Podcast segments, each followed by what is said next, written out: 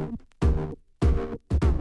Hey there, and welcome to another episode of Conversations with Leaders. I'm Sam. Inspiration is one of the best ways to transform. Conversation with Leaders is a bi weekly interview with industry key players, CEOs, financial authors, and professional money managers worldwide. Get valuable insights from people who've seen it all. Please remember that this podcast is intended for educational and informational purposes. Stay tuned for additional disclosures at the end of today's episode. Now, let's get started.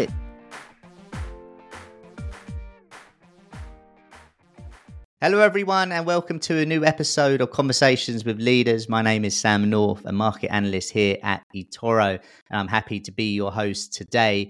As we start 2024, other than where our interest rates going or who will win the elections, a main focus of investors and traders will be on just how beneficial is the Bitcoin ETF for the crypto and financial world. Raoul Pal joins us today to discuss it all. He is the co founder and CEO of Real Vision, a popular disruptive financial media brand, as well as the founder and co founder of many other successful companies. Raoul, it's great to have you with us today. How are you doing? Um, fabulous, Sam. Great to be here. Happy New Year. Happy New Year to you as well. This is our first uh, conversations with leaders episodes of the new year. So it's great to have you on and to discuss a few things around crypto and Bitcoin and, and macro. I feel like you're the perfect guest for us. Uh, we're recording this uh, in the sort of the second week of January, so a lot of people in the crypto world will be aware of the ETF and the potential approval. How do you feel about that uh, and the potential impact it could have on the Bitcoin price in the short term and the long term? So, look, I think it's it'll happen even by the time that this is edited. Now, it probably will have happened. So here's the mental framework I have for this. I've got two frameworks of how I think about it. Firstly, we've been building this new digital world, this parallel kind of financial system. Let's call it crypto land. And then we've got fiat world, which is the existing world that we live in. And most of the world's liquidity and money exists in fiat land because it's much bigger than crypto world, uh, crypto land. Now, what this ETF is is basically a trade deal between these two countries. So people in in fiat world can now go and invest in this new country easily. And so what it's then is a factor of like with all trade deals is will my return on capital be higher by mm. investing in this emerging market versus in my domestic economy? Now, if we look at last year's price performance uh, and typical annualized price performance of crypto over time, taking into account it has huge cycles, you know, the Bitcoin um, economy grows at kind of 100% a year. So, of which case, there'll be a lot of money coming from fiat world into crypto land. Another way of thinking about this is okay, that's great. So, it's likely to attract a lot of assets over this cycle.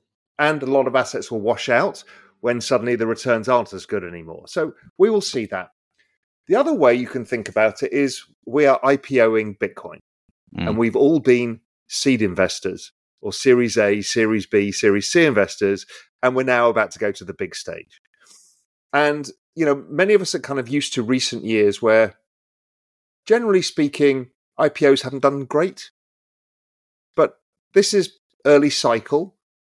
There's not much investment in this space yet from from um, fiat world. So the chances are we're going to attract a lot of assets. So short term, don't really know. It's not really my area of interest. Yeah. What my area of interest is, is could this attract 10 billion, 50 billion over time of new capital into this emerging market of crypto land?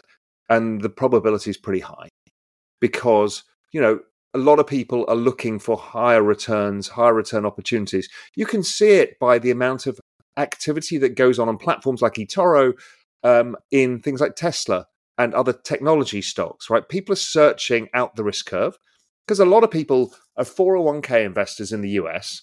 So they invest in their pension, but then they also like to have other assets that maybe yeah. have a different risk reward profile. So over time, I think it's very, very positive. It just opens up to more people. Those those of us who've been in crypto a long time know how difficult and painful it is to open a wallet, execute your own trades, do all this thing, think about self custody. Now, platforms like eToro have really helped people on board and get comfortable with this, but this makes it even easier. Yeah, I, I, I guess in a way, some people might think it's the perfect storm for Bitcoin at the moment. Would you agree with that? You've got the sort of the impact that the halving will have on the supply, and obviously this ETF approval on demand.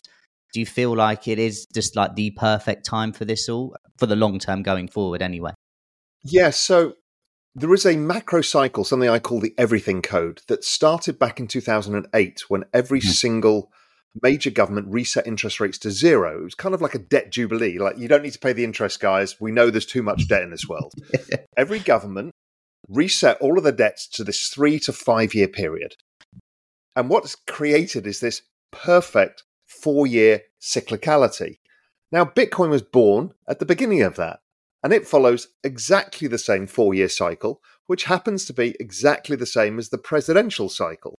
So there's this kind of massive cycle that goes on, and usually this period is what we call macro spring transitioning to macro summer, and that's crypto spring, crypto summer. They're all driven by the same macro factors, which is global growth is slow. In some countries like Europe or China, it's really slow. Mm-hmm. Inflation is falling. And so, and then we're going to election. So the chances are is more stimulus and interest rates are likely to be cut. That unleashes liquidity and liquidity sloshes through markets. So the Bitcoin halving is just part of this same cycle. That cycle is the liquidity cycle, which is the big macro economic cycle. And so this Bitcoin ETF is coming exactly as you suggest at the right point for all of these things. And if it plays out like it has done in the past, and there's no guarantees of that, then generally speaking, you will start to attract a lot of new capital into the space. That's always been the case. So currently in crypto, there's 516 million wallets, mm-hmm.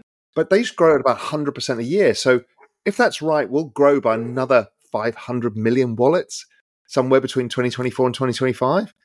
Um, and that's a lot of new capital. So I think that it's a very big deal. It's come at exactly the right time. And then the market will start focusing on the ETH ETF. Yeah.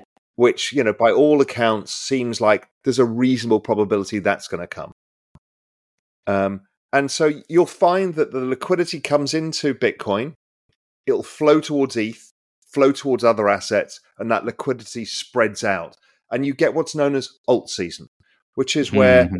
It starts off in crypto spring, where Bitcoin is the outperformer. It's like the safe assets, like beginning of macro spring, treasuries outperform. Yeah. And then what happens is people get more confident, they make a bit of money, and it starts moving out the risk curve. And people in traditional markets will go from from um, treasuries to corporate credit to junk bonds to emerging market junk to private sector lending at the end of it, and then they all get caught out when the cycle turns.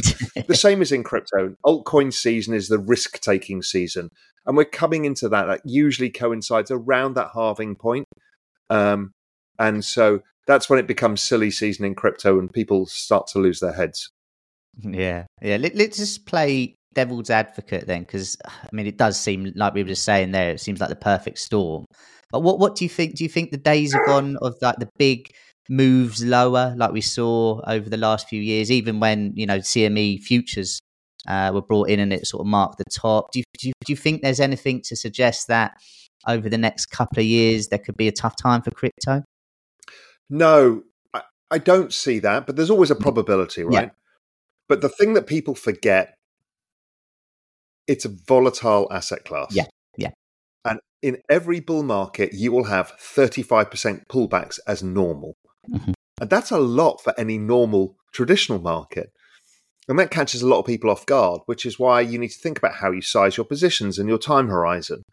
Um, but we will have that. We'll have a have a we'll have a whole period of three months where it goes sideways. You know, it falls thirty five percent, trades sideways. Everyone gets bored. Nobody understands it.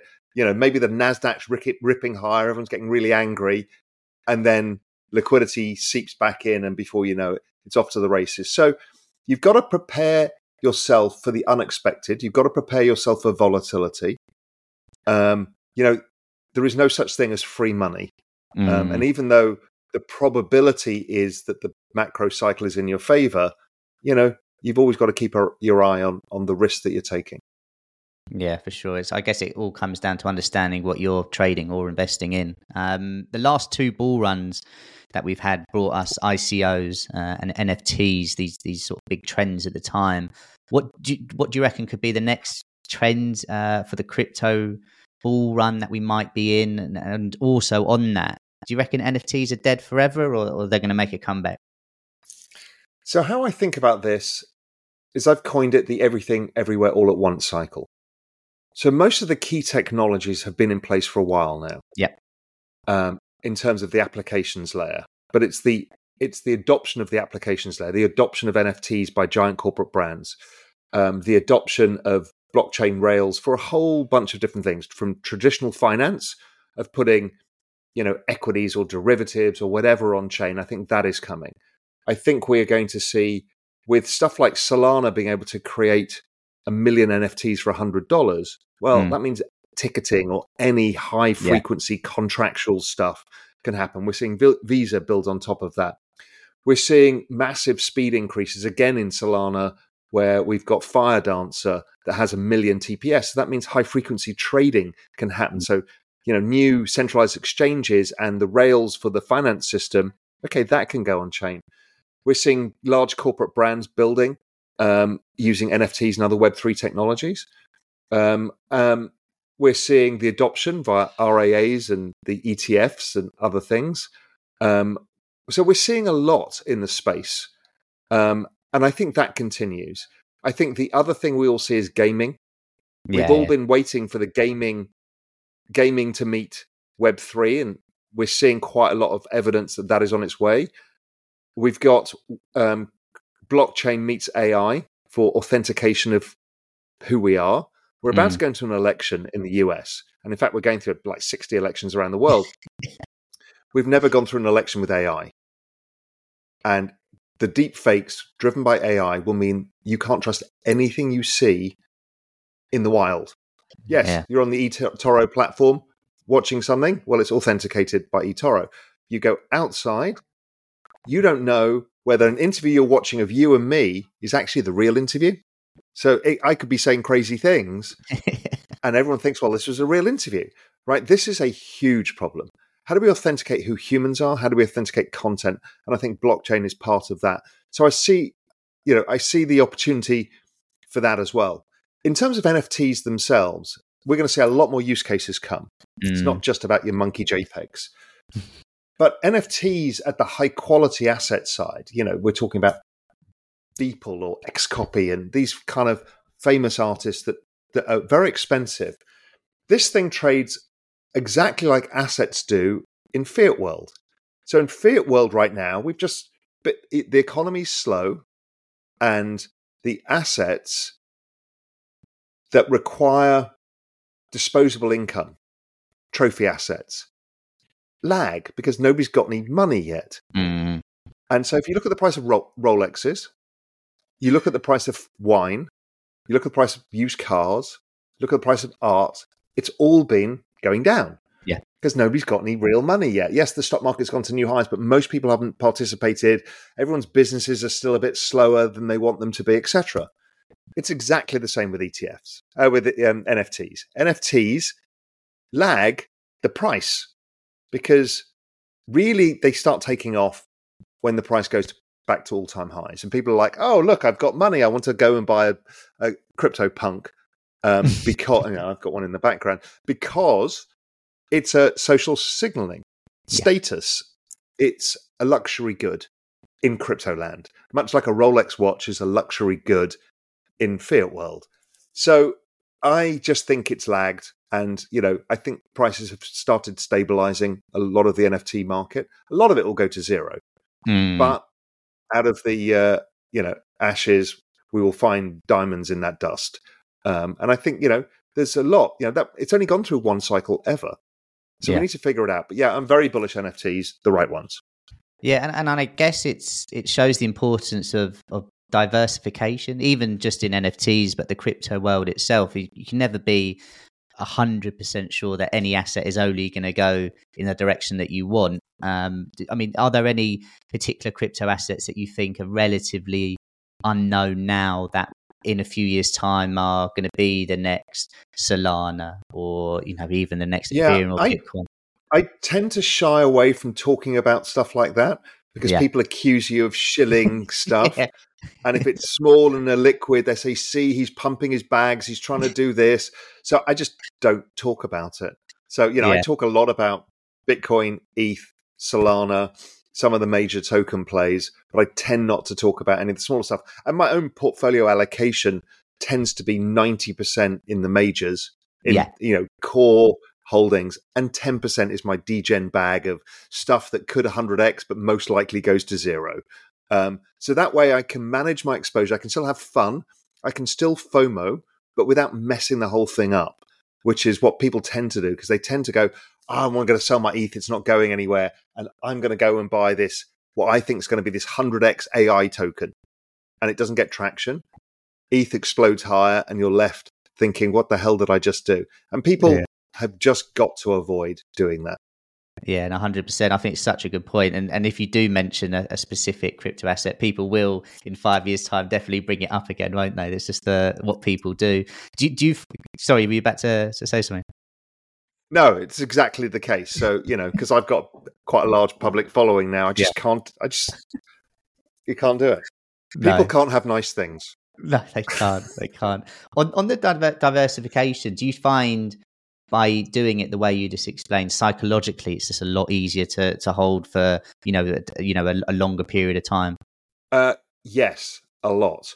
Because mm. you're not worrying about the every up and down. I mean, yes i've got the hourly chart next to me but really what i care about is the weekly and monthly chart. Yeah longer term. And so i don't really think about it. I don't use leverage mm-hmm. so i can't be washed out. I self custody my assets and I don't worry. And so that's much better. And I use the economic cycle as opposed to some FOMO on Twitter and just stick with it. You know, these cycles tend to be three years. I mean, Bitcoin, oh, since it since its inception, has been the best performing asset three out of four years and the worst performing one out of four years. Yeah. Like yeah. clockwork. And I'm like, yeah, that kind of makes sense. Will it perfectly repeat every time? Who the hell knows? But that gives you a framework of understanding of the time horizon you need to trade the cycle. They tend to be three years. Now, you could be like me and try and look through the cycles and say, I don't care mm. about the cycle because I'm looking for the five or 10 year bet. Yeah. Okay, you can do that too. And then you change your style to, well, when we do get the inevitable cyclical bear market that comes and prices fall 75, 80%, you add to your positions and then what you do is end up compounding returns over a longer cycle. And that works in technology stock, anything in a secular bull market, technology stocks, the Indian stock market, whatever it may be, mm. it works. Doesn't work in cyclical stuff, really. Yes, you can get there, but you know, really you need a secular bull market and and technology and crypto are both secular. Yeah, absolutely. I mean, look, we're we're I guess we're half the way there, really. But what do you think is the main hurdle for sort of mass adoption uh, of crypto, and, and how do you think we can think solve it? I mean, the ETF obviously helps massively. The mass adoption of crypto, I think, is is just an ongoing thing, right? Mm. How long did it take before you know I used the internet versus the early adopters and stuff like that, right? There's a spread of years and knowledge, and but the other thing is the applications layer is still pretty crappy in crypto. Mm. We shouldn't care what chain we're using. Like, I don't care what mobile phone or what Wi Fi you're on or what internet connection, what computer you're on, right? That's interoperability. And I think all we care about is we're using Riverside here to film. That's the application that we care about. All the technology underlying it, we don't care. But we're still so early in crypto that we care. Um, but that that will change with better UX and applications. Yeah, no, absolutely. I mean, how early do you think we are in crypto? I mean, I spoke to someone about just a couple of years ago. It's actually a, a CEO uh, of, a, of a cannabis company, and they were saying cannabis they think is like in the first quarter of an American football game. There's still a long way to go, all the regulation, etc., etc., etc. Do you think crypto in this this journey that it's on. We're still in like the warm up phase, and like in ten years' time, we're going to look back and think, "Wow, we've come so far." Um, I think that is the case, but don't forget, it is the fastest adoption of any technology Yeah. the world has ever seen, except AI, which has now gone faster. So Yeah. this is immensely fast. We're at 516 million active wallets around the world. Don't forget, we've got governments bringing central bank digital currencies on Yeah. blockchain rails. We've got, you know, all the investment banks. We've got Visa building on it. We're seeing so many activities that, as I said, before we know it, by the end of this cycle, we're a billion, a billion and a half, two billion. And then if you keep compounding, you know, you get to that kind of internet adoption level where everyone on the internet uses blockchain rails. And that Yeah. happens by 2030. So the returns over time become less because when you go from the first 10 people to the first thousand people or the first million people, that return that you get is, is large. But over time, to go from 1 billion to 4 billion is only four times as many people. Now, obviously, the adoption and the use of the technology will drive prices higher over time, but you know, you don't you can't forward expect the, the massive returns that we had of the past. We'll still have great returns because technology investing historically has good returns because they're in secular trends. Yeah, I mean, just just you mentioned there AI and, and the adoption of that has been insane. It really has, and I think everyone has at least heard of Chat GPT, for example. Um, how do you think AI can be integrated into the the crypto ecosystem? So, firstly, it's the desperate need for ID. I mean, it's really interesting to see how the market has kind of ignored WorldCoin, which was set up by Sam Altman for exactly this. He's like, I know what I'm building in OpenAI, and we're going to need global digital ID. Yeah. Market's like, I'm not having my eyeball scanned. um, but I think they will come to realize um, that we're going to need authentication at scale for humanity, and this election is going to drive it through. So that's one of the points of AI. We're also seeing kind of dist- distributed AI um, stuff. We're seeing distributed compute. We're seeing, you know, I've been exploring of you know some of these AI models because we're going to get into that fight between regulations, governments, AI. You know, what can blockchain be used for to secure a permanency around some of this code that you know could it be inscribed on on a blockchain does that give it particular set of benefits does it make it more um, censorship proof because the last thing we all want is a overpowering ai that it controls the world based on how the government see the world Yeah, sounds like a good film though. Um, on uh, on Yeah. on blockchain, how do you think companies can sort of you know leverage that technology to you know optimize their business, keep keep on growing, and, and is it a case of companies are going to have to get on board if they're not already? Yeah, I, I do think that's the case. I mean, in a digital world, this is the way that digital value is exchanged, stored, etc. It's also where contracts, all contracts are going. Now, almost every single part of what humanity does to organize itself is driven by contracts. Mm. Social contracts, like I had a contract to come here. It was an email, but it was Yeah. a it was a written, you know, contract between us. Yes, you know, I'm going to appear at that sort of time. Blah blah blah. Everything we do is a contract. So a lot of this can go on chain. So that becomes very interesting because everything becomes provable.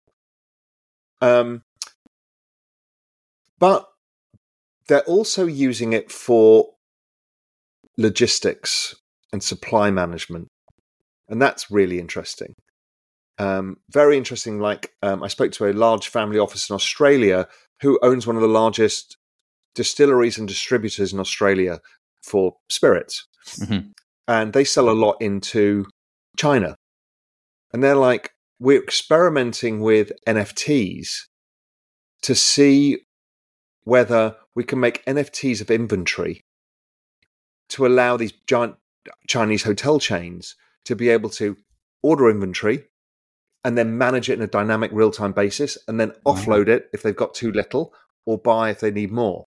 So it makes inventory management much faster than shipping, calling up the supplier saying, I need to get another 5,000 cases of rum sent over, you know, that kind of stuff. So I think there's a lot that'll be done uh, supply chains um, on blockchain as well.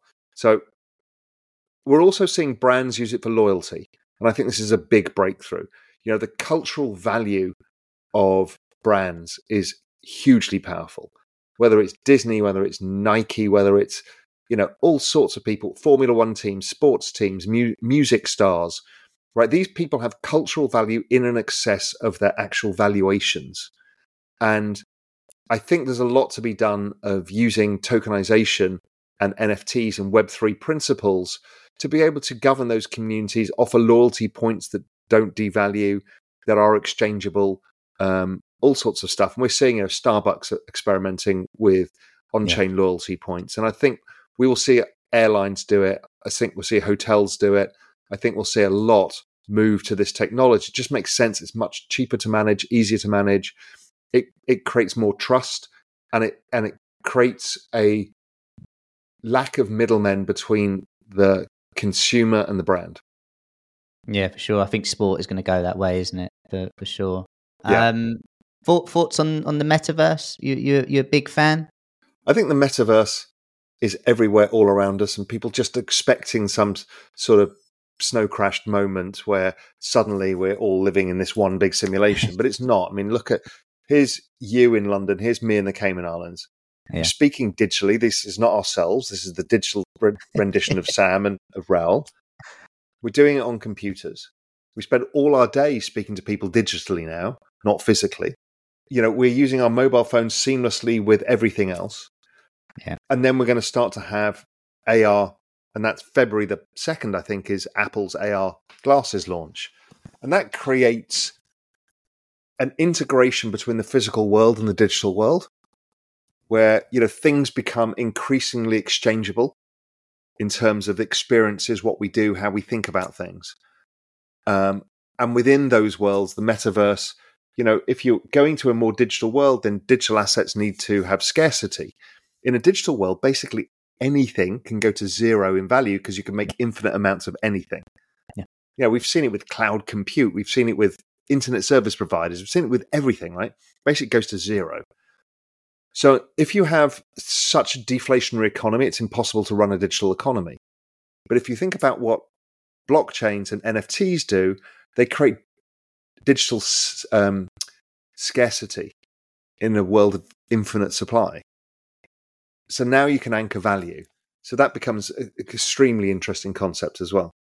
Yeah, no, absolutely. Uh, our, our, final and question. You need that if we live more in the metaverse, right? We just need yeah. digital goods to have value in the metaverse.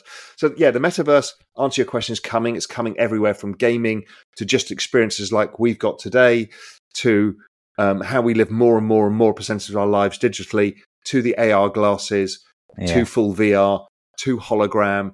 It's all happening all at once and it's all going to merge into this digital future. Yeah, I mean, I'm I'm really excited about the day where I can put on a headset and be, you know, front row at the Super Bowl or the NBA Finals or the World Cup in America in 2026. I mean, sign me up for that. Seriously, I think it'd be yeah, and to sit next to your mate and see him. Yeah, so yeah, you can have I a mean, conversation. Incredible, and and like for for me to say go out to the uh, Super Bowl in Vegas this year. You know, flights if you wanted to fly half decent, you're looking at five, six, seven grand, and then the ticket you won't get for love no money. Now, if you can do it in the metaverse for say fifty quid, hundred quid, no brainer, and and to have the experience of sitting there literally as if you're in the stadium, I think that would be just remarkable, right? And we saw, you know, we've seen that big dome in Vegas. Yeah. And you saw that U2 concert, right? And that is like AR. Yeah. Is you are living in a metaversal experience of physical and digital, and they're seamless. And it's like you can't get your head around it. You know, that's where we're going. Yeah. Yeah. I, I don't want to um, like wish away time, but in five, ten years, it's just going to be a remarkable I mean, place. It really is. I, I was at Coachella yeah. when Tupac oh, the hologram, hologram came on. Oh. With Snoop Dogg, with Dr. Dre, with Eminem, oh all of that. And we couldn't tell. Yeah. From from the distance we were from the stage, you couldn't tell it wasn't a person. And ABBA have just been on tour as yeah, holograms. Yeah, yeah, yeah. So Yeah. the world is changing fast. Yeah, I reckon there'd have been a few people at that festival that generally did think it was real. Um, uh, last question uh, on the on the on the podcast webinar today for for those that are maybe a bit skeptical, for those that haven't dipped their feet in, or for those that are really interested in and, and it's just sort of learning about the crypto world. Why do you reckon it has a place in in someone's uh, investment portfolio? At a very simple level, the world is getting more digital every single day. I, I put a poll out on Twitter and I asked people, because I know a lot of people are cynical about some of this stuff and technology investing. Yeah. But I asked them a simple question. It's like, is the world going to be more digital in five years' time, less or the same? 96% of people said more digital. That is the trend we're playing here. Will money become more digital? Will value become more digital? Will contracts go digital? Yes. Is it will it become more efficient over time by using blockchain rails versus like T plus three settlements for equities and stuff? Yes. Will people move towards more AI, more self driving cars, more technology? Yes. So, in which case, that sounds like a secular trend to me. So, I know people are uncomfortable with societal change at the speed it's happening, uncomfortable moving from an old system to a new system. And I get it. But that's your own psychology. Mm. And if you're not careful, you'll miss the big trends that are happening in front of your eyes because your emotions hold you back. And how I've learned to deal with that is just have a small allocation. Yeah. And it kind of changes your mentality. Because once you do, it's on your screen. You start thinking about it. You start understanding it. You start reading the tweets about it. You start reading an article about it. And before you know, you understand it more and more and more. So just to have a bit of it helps massively. It helps you get over your own cynicisms or fears of the future. Where where is my place in the future? And I, I say this a lot with this exponential age theme about AI and technologies and how they're all combining, blockchain being part of it, into this kind of ridiculous exponential world. And people are terrified. we none of us know where it's going to go. So I said, well, you might as well make money from it, from your own demise. If the robots are going to take over the world and the AI, you might as well make some money from it first. So then when they do take over the world, you can sit there smoking cigars and a glass of champagne watching watching it all happen. But that, that, that, the point again is the same. It's like if you make a small investment, it takes that fear away because now you, you're actually involved in it and you get to understand it. And, you know, hopefully, if the trends continue, you make money from it as well. And you make money from your fears. That's kind of nice. Most people do that by buying puts. But in this, it's actually buying the calls.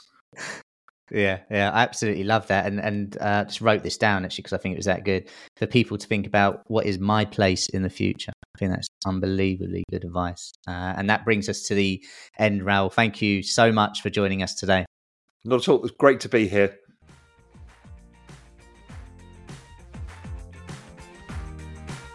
You have been listening to Digest and Invest by eToro. For more information, use eToro.com.